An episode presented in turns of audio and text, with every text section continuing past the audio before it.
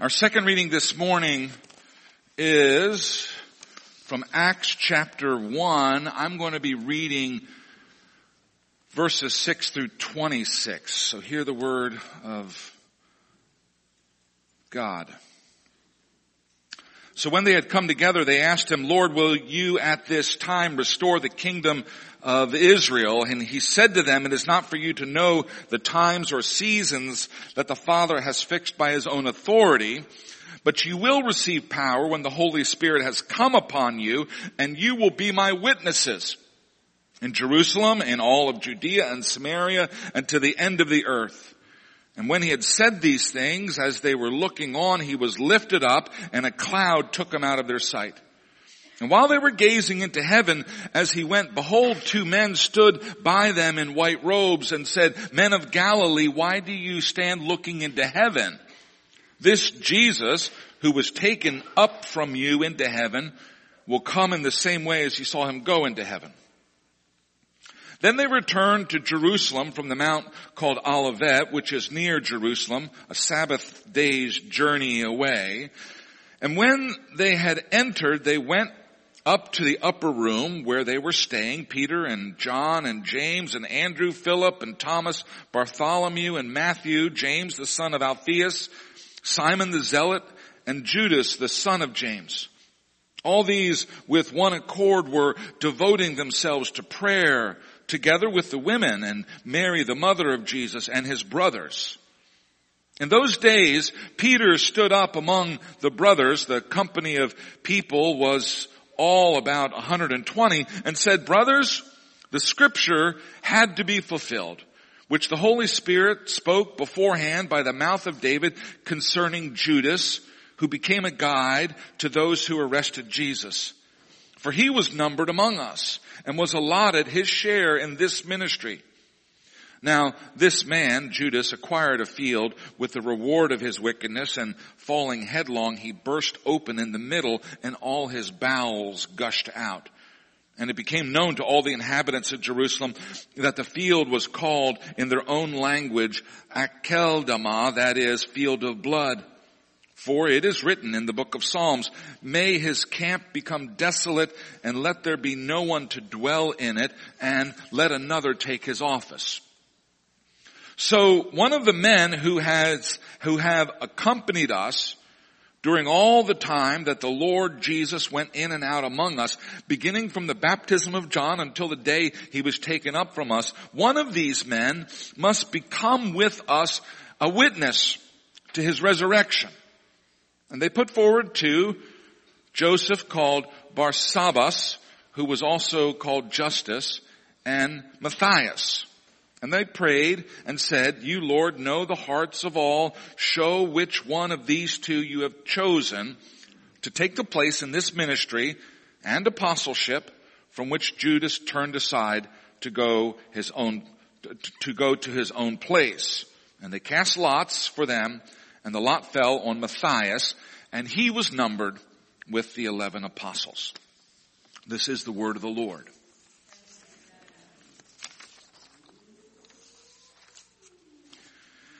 Last Sunday, uh, we ended the late service with uh, a familiar 19th century hymn uh, called We've a Story to Tell to the Nations.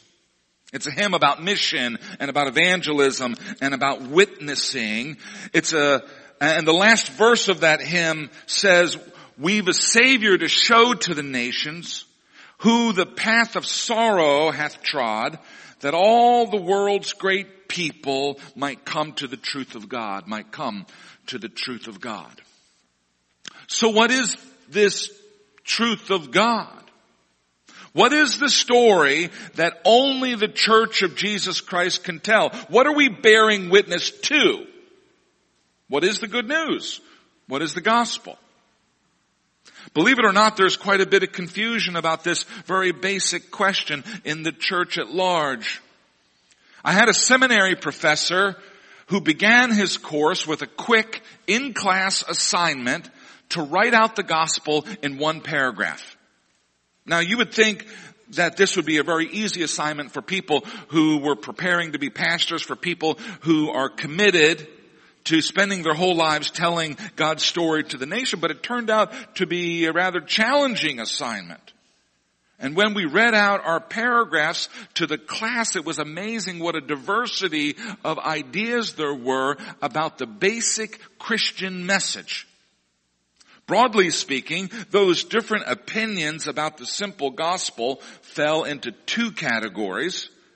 One category emphasized what we might call the vertical dimension of the gospel, and the other emphasized what we might call the horizontal dimension of the gospel. The vertical dimension of the gospel is what the scriptures say about our relationship with God and about the life to come.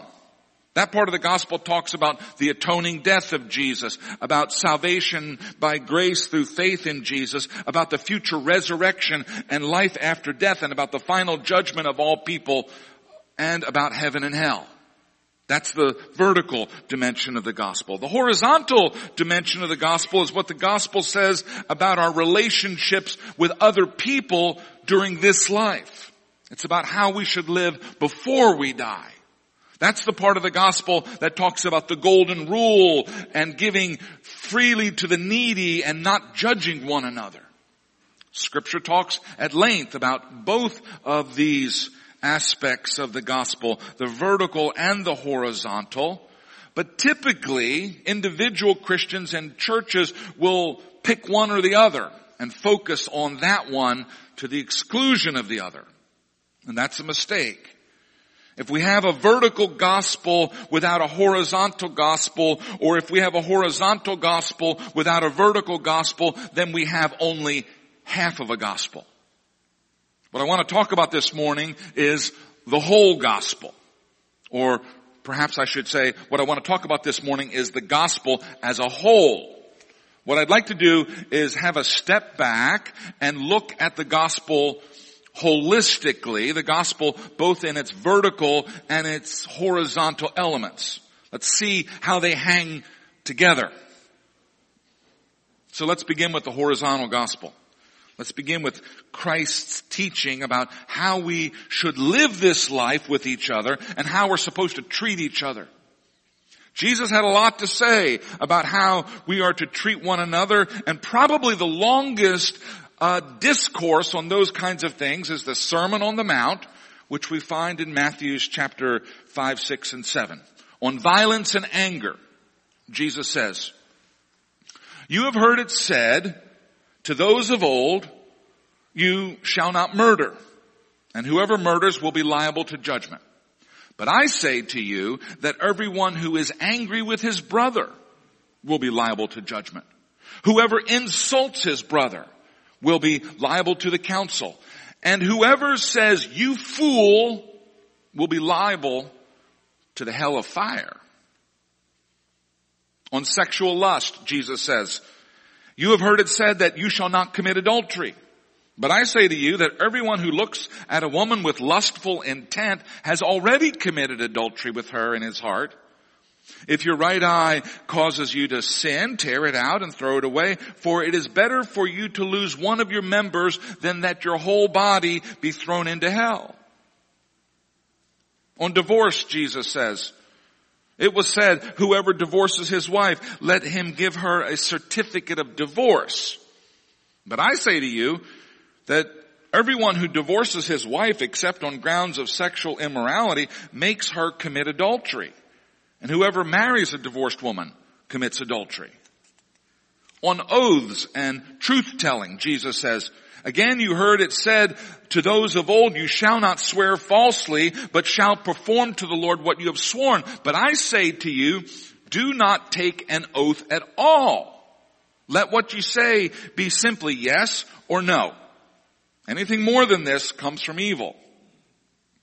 On vengeance and retaliation, Jesus says, you have heard it said that, you have heard it said, an eye for an eye and a tooth for a tooth. But I say to you, do not resist the one who is evil. But if anyone slaps you on the right cheek, turn to him also your other. If anyone should sue you and take your tunic, let him have your cloak as well. On charity and generosity, Jesus says, Give to the one who begs from you. Do not refuse the one who would borrow from you.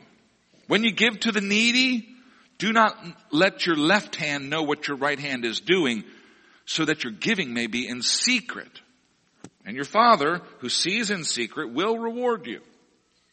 On love and hatred, Jesus said, you have heard that it was said, you shall love your neighbor and hate your enemy. But I say to you, love your enemies and pray for those who persecute you. On judging other people, Jesus says, judge not that you be not judged. For with the judgment you pronounce, you will be judged. And with the measure you use, it will be measured to you. Why do you see the speck that is in your brother's eye, but do not notice the log that's in your own eye? First, take the log out of your own eye, and then you will see clearly to take the speck out of your brother's eye. And Jesus then concludes with the golden rule. So whatever you wish that others would do to you, do also to them. For this is the law and the prophets. Now all of these passages are familiar to you. Even secular people know these sayings by Jesus. And all of this teaching is about how we should treat other people in this life. It's about the horizontal aspect of the gospel. The Sermon on the Mount is the heart of Christian moral and ethical teaching. You might think of it as an updated Ten Commandments. And I hope you noticed that those passages where Jesus quotes the Old Testament, he actually ups the ante. He says that you have to do even better than what the old law required. The old law says don't murder, but Jesus says don't even get angry and call someone a fool. The old law says don't commit adultery, but Jesus says don't even have lustful intent towards someone you're not married to. This horizontal aspect of the gospel is all about how we live this life on earth. It's about human action, human behavior, human will. The horizontal aspect of the gospel is an ethical code of conduct. It's a law to live by.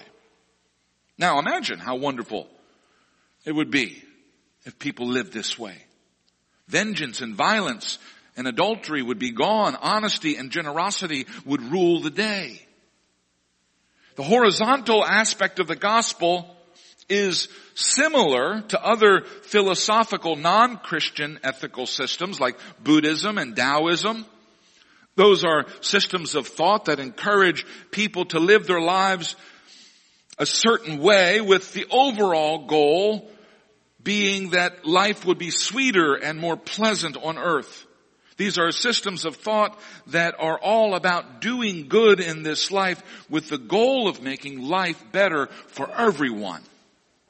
That's one aspect of the gospel, the horizontal aspect. And there are some Christians and some churches that are very much focused on this horizontal aspect of the gospel, very much focused on promoting moral and ethical, the moral and ethical code that results in a more peaceful, just, and loving society. But the horizontal aspect of the gospel is only half of the gospel. There is also the vertical aspect. And that part of the gospel is not so much about this life, but about the life that's going to come. That part of the gospel is supernatural. That part of the gospel is beyond human reason. The vertical part of the gospel only comes through God's self-revelation and can only be received with God-given faith. The horizontal aspect of the gospel can rely on human reason and human affection and human will, we don't have to believe in God to acknowledge the ethical parts of Christianity. Many atheists embrace the golden rule, the call to honesty and generosity, the need to forego judgment and revenge. Plenty of atheists think that Jesus was a good moral teacher and that people should imitate him. The horizontal aspect of the gospel can be embraced based on human reason alone. But the vertical aspect of the gospel is distinctly otherworldly. It's absolutely supernatural. It's actually rather strange. The vertical aspect of the gospel is about what God did so that sinners can spend an eternity with God. Now, what is a sinner? A sinner is any person who does not live according to the rules of the Sermon on the Mount.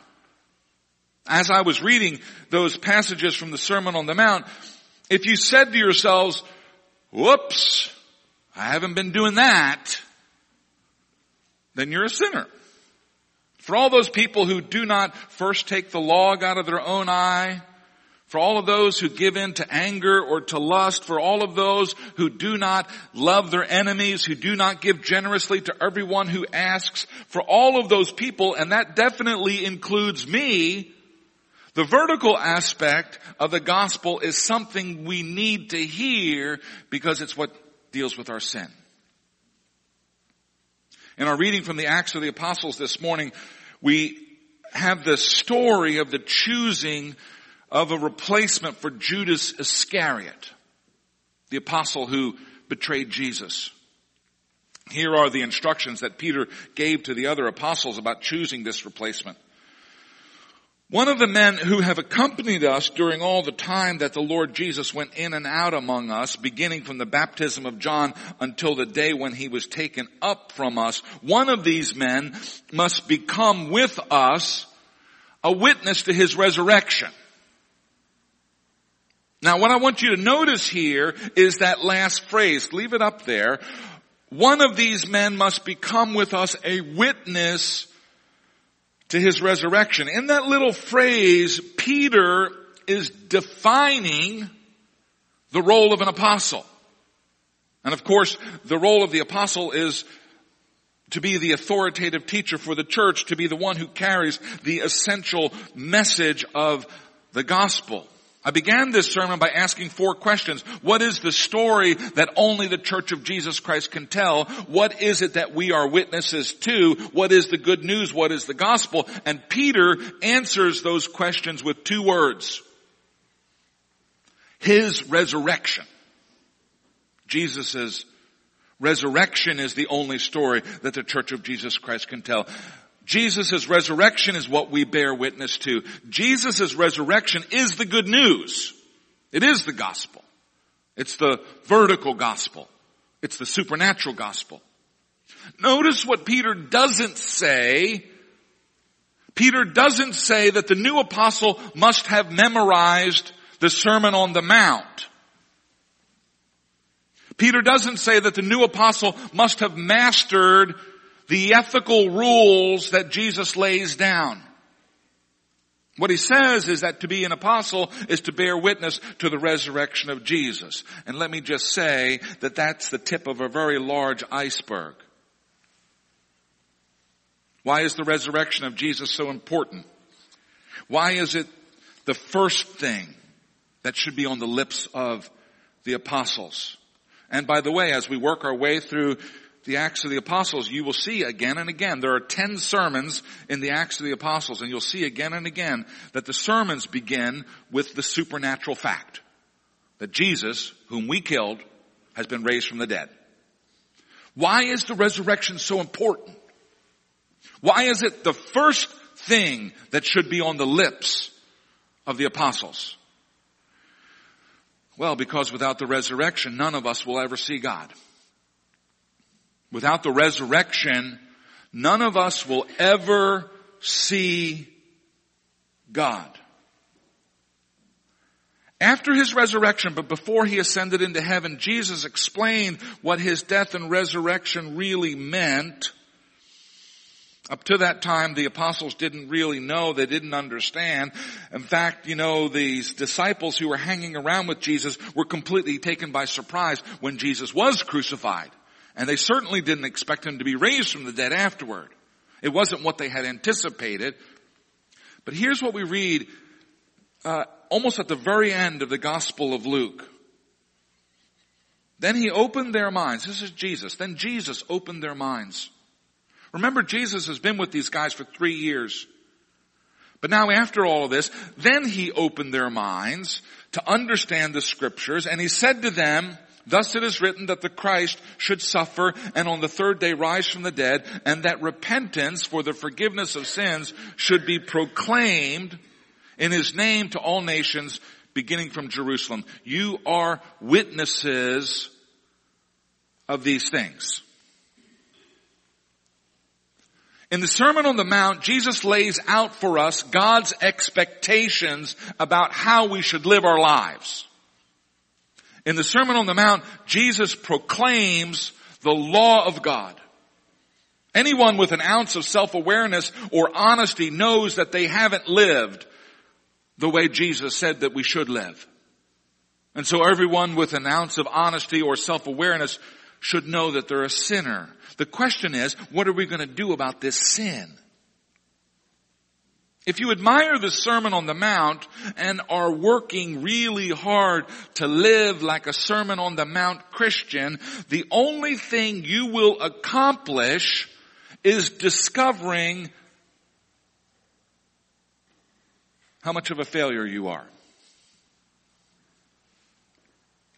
Even more than the law of Moses, the law of Jesus becomes for us a standard that we fail to live up to again and again and again. If I hate my brother, I'm a murderer. If I lust after a woman, I've committed adultery. You really want me to give money to everyone who asks? You expect me to love my enemy? Have you met my enemies? Is that really what you're saying, Jesus? The only thing that the Sermon on the Mount can bring us is condemnation. Because none of us are living up to that standard. Now God's law has several purposes, but the most important purpose of God's law is to reveal to us how desperately we need a Savior. Because we cannot meet God's demands, we cannot save ourselves. And so there's only one recourse, and that's to throw ourselves at God's mercy. And the place that we find that mercy is in the cross of Christ. Because scripture makes it clear that God hates sin, and because scripture makes it clear that God demands payment for sin, and because scripture makes it clear that God loved us enough that he was willing to pay for our sins by the death of his own son, because of that, we're called to turn to Christ. Jesus lived a perfectly sinless life. Jesus lived according to the law that's contained in the Sermon on the Mount. Jesus fulfills that law. But Jesus also freely chooses to bear the penalty for our sin. The Bible teaches that we can receive full forgiveness of our sins by faith in Jesus Christ. The Bible teaches that by repenting of our sins and turning to Christ, we receive a pardon for everything we've ever done wrong. And with sin out of the way, our relationship with the Father is restored. Jesus called it being born again. The old man, the sinful man dies and a new man, a new creation in Christ somehow pops into being. And it is this new creation that allows us to enjoy fellowship with God in this life and to look forward to eternal fellowship with God in the life that's to come. That's the good news. That's the vertical aspect of the gospel. The horizontal aspect of the gospel, God's revelation about how we should be living with each other, the horizontal aspect of the gospel is the law which reveals to us our desperate need for God's grace. And that grace is found in the vertical aspect of the gospel. Which is why we should never be content with just half of a gospel. Because half of a gospel won't save us. The horizontal aspect of the gospel, the ethical teaching of Jesus, sets the stage for the vertical aspect of the gospel, the supernatural news about the cross and the atonement and the resurrection and the forgiveness of sins, but the horizontal aspect of the gospel is not complete in itself. Meditating on Jesus' instructions about how to live a good life will only lead to despair when we realize that we're failing. The horizontal aspect of the gospel only finds its fulfillment in the vertical aspect. Now it is true that some Christians and some churches which emphasize the vertical aspect of the gospel entirely ignore the horizontal aspect. Some Christians seem to be only concerned about getting to heaven and they don't seem to care very much about what Jesus said about how we should be living here on earth. So let me make just one little point about how the vertical aspect of the gospel comes back around and bears fruit in the horizontal aspect. One little point about how grabbing hold of the supernatural transformation that happens by being converted, by being born again, bears fruit in how we live in this world, how we treat other people during this life. Now I'm going to cheat a little by jumping ahead in Acts, but listen to this little description of life in the church from Acts chapter 4. With great power, the apostles were giving their testimony to the resurrection of the Lord Jesus, and great grace was upon them. For there was not a needy person among them, for as many as were owners of land or houses sold them and brought the proceeds of what was sold and laid it at the apostles' feet and it was distributed to each as any had need. Now there were two sentences there. And you may have noticed that the first sentence was about the vertical aspect of the gospel. The first sentence was about bearing witness to the resurrection of Jesus Christ. It's about the apostles doing what the apostles are supposed to do, about telling the supernatural news of the cross of Christ and what it can do for us. It's about the converting message of the church, the message that turns pagans into Christians. That's the first sentence. But then notice immediately right next to it, that second sentence. This second sentence is all about the horizontal aspect of the gospel. It's about living generously here in this world so that there are no needy people. I believe with all of my heart that fulfilling the horizontal aspect of the gospel, that living the way that Jesus told us to live in the Sermon on the Mount, I believe that that is the direct result of having had a real and living encounter with the vertical gospel. I believe in my heart that when we know the grace of God forgiving us, then we are able to turn and forgive others. I believe with all of my heart that when we enter into a genuine relationship with the creator of the universe, that we become generous. Because we know that God's going to take care of us. And so we're not worried about hoarding what we have. I believe with all of my heart that being born again begins a transformation in us that makes us live and think and act more like Christ every day. And when we do that, this world will be a little sweeter and a little kinder and a little more peaceful than it was before. But it all begins by turning to Christ, by recognizing that we are deeply sinful and we are without hope unless our sins are forgiven by Christ. Let the law of God, let the Sermon on the Mount show you how far you fall short of the mark. And then let the Holy Spirit convince you of your need for God's grace and forgiveness. And then throw yourself on Christ's mercy and receive a full pardon for your sin. And if you do that, you will be born again. And that's a supernatural thing. It's something that God does to you. It's not the result of your hard work or effort or will. It's not the result of your reason. It's God's free gift. And when you receive that free gift, see if you don't start acting more and more like Jesus. It'll happen. Some of us are holding on to just half of the gospel. I want to encourage you to grab the whole thing. Let it be good news for you and for those who are around you. Amen. Let us pray.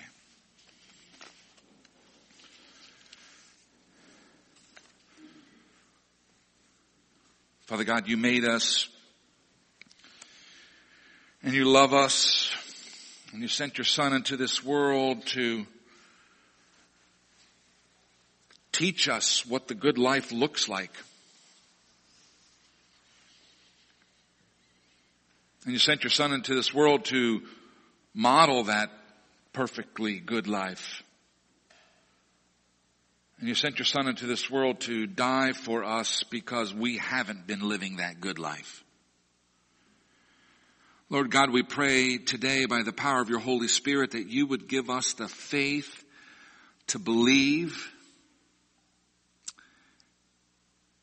in the atoning work of Jesus and in his resurrection. We pray that you give us the faith to believe that our sins are forgiven because Christ died on the cross. We pray that you give us the faith to be born again And having been born again, we pray that you would equip us to live more graciously and peacefully and lovingly in this world. We pray that you would change us little by little every day to look more and more like Christ. God, we recognize that we are not saved by our own efforts, but we're saved by the work of Christ, the completed work of Christ. But it is our desire that we might live the way that you would have us live, to bring you honor and glory. And we pray these things in Jesus' name. Amen.